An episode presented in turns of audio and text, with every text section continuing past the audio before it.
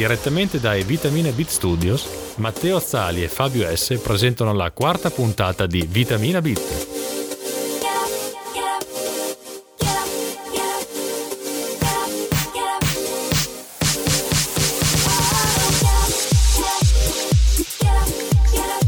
Bentornati a Vitamina Beat, il podcast che parla non solo di integrazione, alimentazione, ma di benessere in generale, di allenamenti, di stile di vita. Sinora abbiamo trattato argomenti legati alle tecniche di allenamento, prevenzione posturale, integrazione e alimentazione. Stasera invece spaziamo sul piano strategico. L'ospite di questa sera è un consulente di web marketing, formatore, autore e podcaster. E io lo so che l'hai fatto per me perché ho bisogno di una maestra d'appoggio per quelle cose qua, ma le maestre d'appoggio non erano disponibili.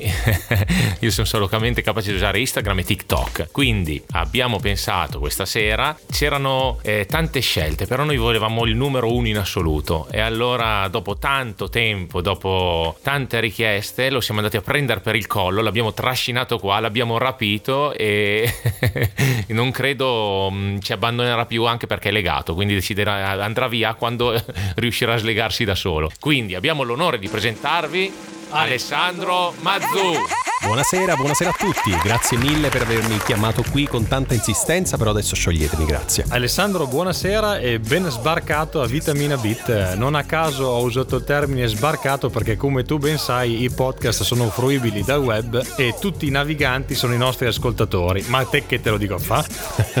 buonasera, buonasera. Allora, stasera abbiamo detto che parliamo di personal branding. Ok, spiegaci meglio il personal branding a chi si riferisce? Allora, eh, sostanzialmente chiunque può fare personal branding e per un motivo molto molto semplice, cioè tutti noi abbiamo un volto, abbiamo un nome e cognome, abbiamo una personalità, quindi abbiamo tutti un brand personale. Si tratta soltanto di lavorare su quelle strategie che servono a migliorare la comunicazione del brand per ottenere determinati obiettivi che nella maggior parte dei casi sono professionali. Tu calcola che all'ascolto avremmo tantissimi personal trainer. Il personal trainer è un esempio che può rientrare nel personal branding. Assolutamente sì, assolutamente sì. Ci saranno tantissimi personal trainer in Italia. Ecco, il personal branding serve a far capire alle persone eh, perché sceglierne uno piuttosto che un altro, quindi comunicare all'esterno tutti i valori che servono a differenziare un professionista rispetto ad un altro. Quindi comunicare bene chi sei, eh, perché dovrebbero sceglierti, qual è il tuo valore, in cosa sei diverso rispetto agli altri. Eh, a questo punto mi hai dato la risposta alla domanda, alla domanda, che ti volevo fare, però ne ho un'altra. Meno male. eh, per quanto riguarda il personal branding, per le capre come me, come, eh, come lo descriveresti? Proprio in parole semplici, semplici, semplici, anzi ancora più semplici. Ancora più semplici è fondamentalmente è, eh, fornire agli altri una motivazione per sceglierti. Più semplice di così non potevo dirla. Bene, continuiamo a parlare di personal branding. Ad oggi abbiamo avuto a che fare Alessandro con eh, anche tanti ospiti sportivi, con atleti a livello nazionale.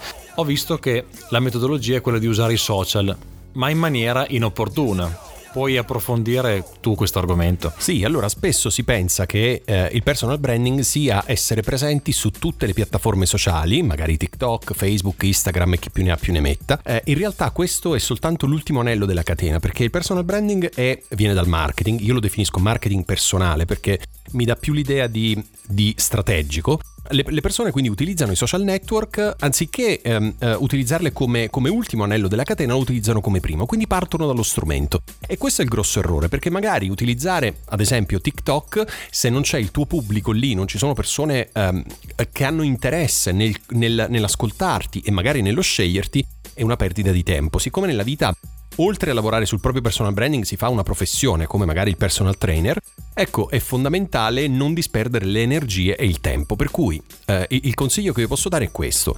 Eh, capire dove è il proprio pubblico, cioè dove sono presenti, su quali piattaforme, possono essere una o più di una, su quali piattaforme appunto è presente il pubblico e lavorare soltanto su quelle. Magari se non si ha tantissimo tempo a disposizione è possibile lavorare anche su una alla volta. Lavorare su una, diventare molto bravi, riuscire a comunicare riuscire a coinvolgere le persone e poi magari aggiungere una seconda piattaforma. E la domanda che ti faccio io, io parlando con eh, molti personal trainer, con molti eh, professionisti del settore palestra, preparazione atletica così, eh, mi sento dire spesso, ah ma tanto io non ho bisogno di consulenti perché ho molti follower.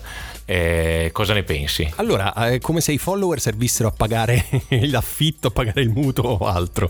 Eh, spesso si tende a fare collezione di follower, non l'abbiamo visto, un po' tutti i grandi personaggi, le grandi celebrità eh, hanno, diciamo, anche magari in fase più giovane, hanno acquistato dei follower perché il numero purtroppo ancora oggi fa, eh, fa tanto. Quindi dire di avere 100.000 follower fa ancora impressione a certe persone.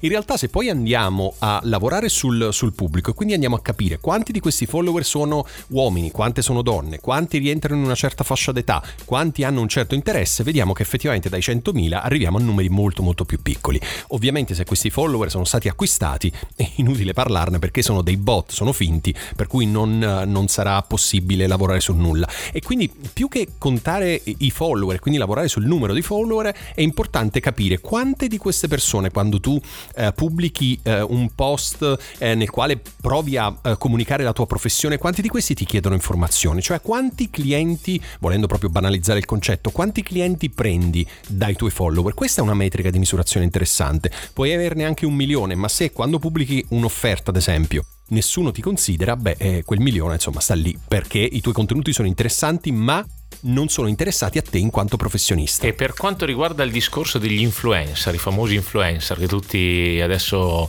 eh, senti ragazzini, io da piccolo volevo fare, no io non lasciamo perdere perché io volevo fare non volevo fare l'astronauta nel calciatore, volevo fare il Power Ranger. Però Bello. Mande- eh, lo so, ma poi non mi hanno preso. E neanche la tartaruga ninja.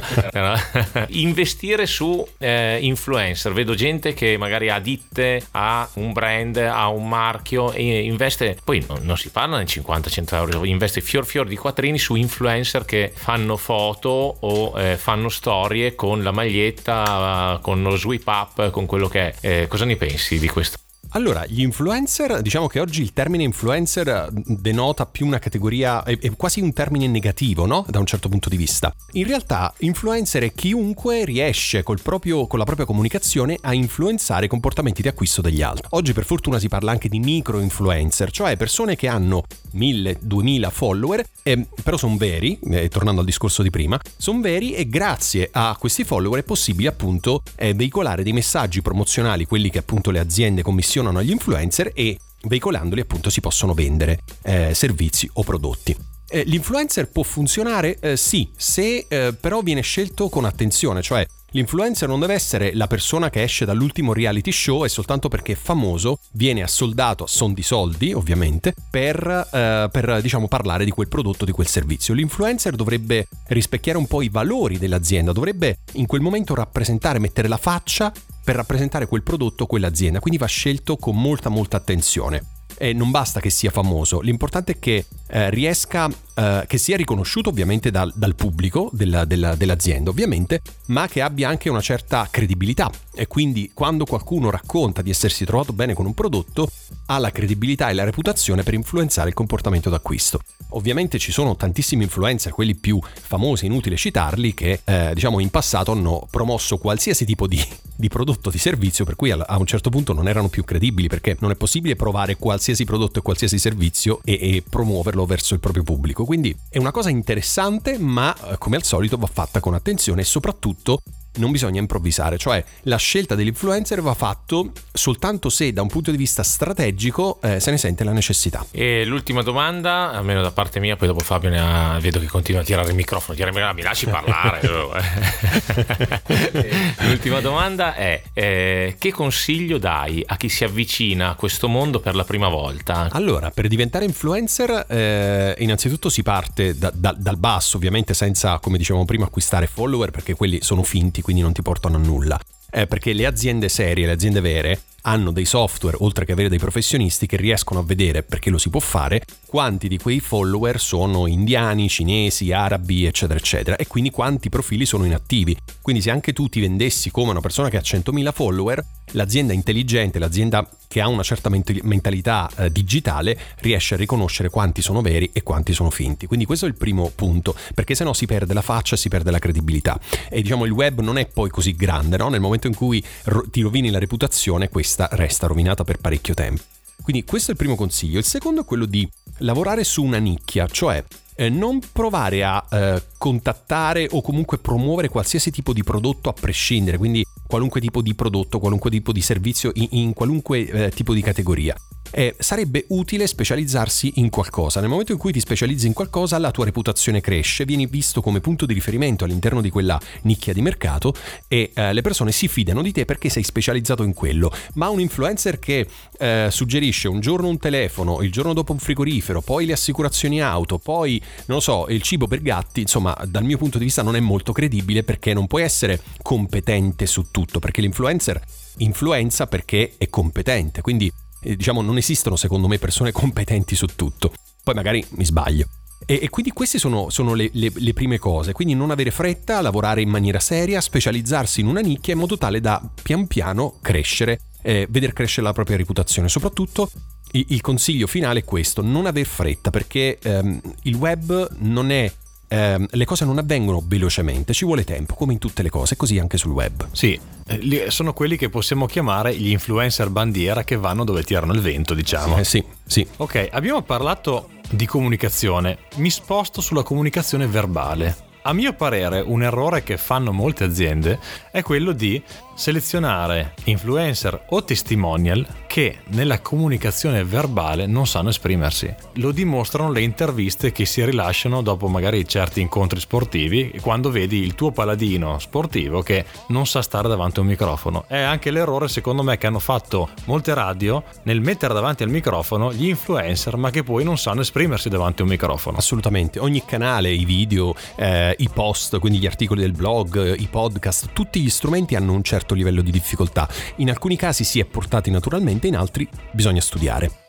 Ecco, ehm, le aziende dovrebbero scegliere, come dicevamo prima, con attenzione queste persone. Queste persone dovrebbero, se vogliono fare questo lavoro, formarsi adeguatamente, perché altrimenti non si nota, come raccontavi tu, una persona messa davanti a una videocamera, messa davanti a un microfono, se non, eh, non ha lavorato, non ha studiato, o oltre poi ad avere comunque queste doti innate, sicuramente si noterà e eh, diciamo non è eh, noi il nostro cervello registra tutte le informazioni quindi non solo quello che diciamo ma anche come lo diciamo i nostri gesti lo sguardo come siamo vestiti tutto Ecco, tutte queste informazioni servono a veicolare un messaggio che sia quanto più coerente e credibile possibile. Per cui vedere una persona che non sa parlare davanti alla videocamera perché magari ha lo sguardo basso, oppure si muove incontrollatamente perché è agitato, o non sa parlare davanti al microfono non sa gesticolare nel modo giusto, sicuramente magari ha anche un contenuto interessante da raccontare, ma questo non arriverà con l'efficacia con cui doveva arrivare. Per cui anche in questo caso è necessario studiare, è necessario formarsi,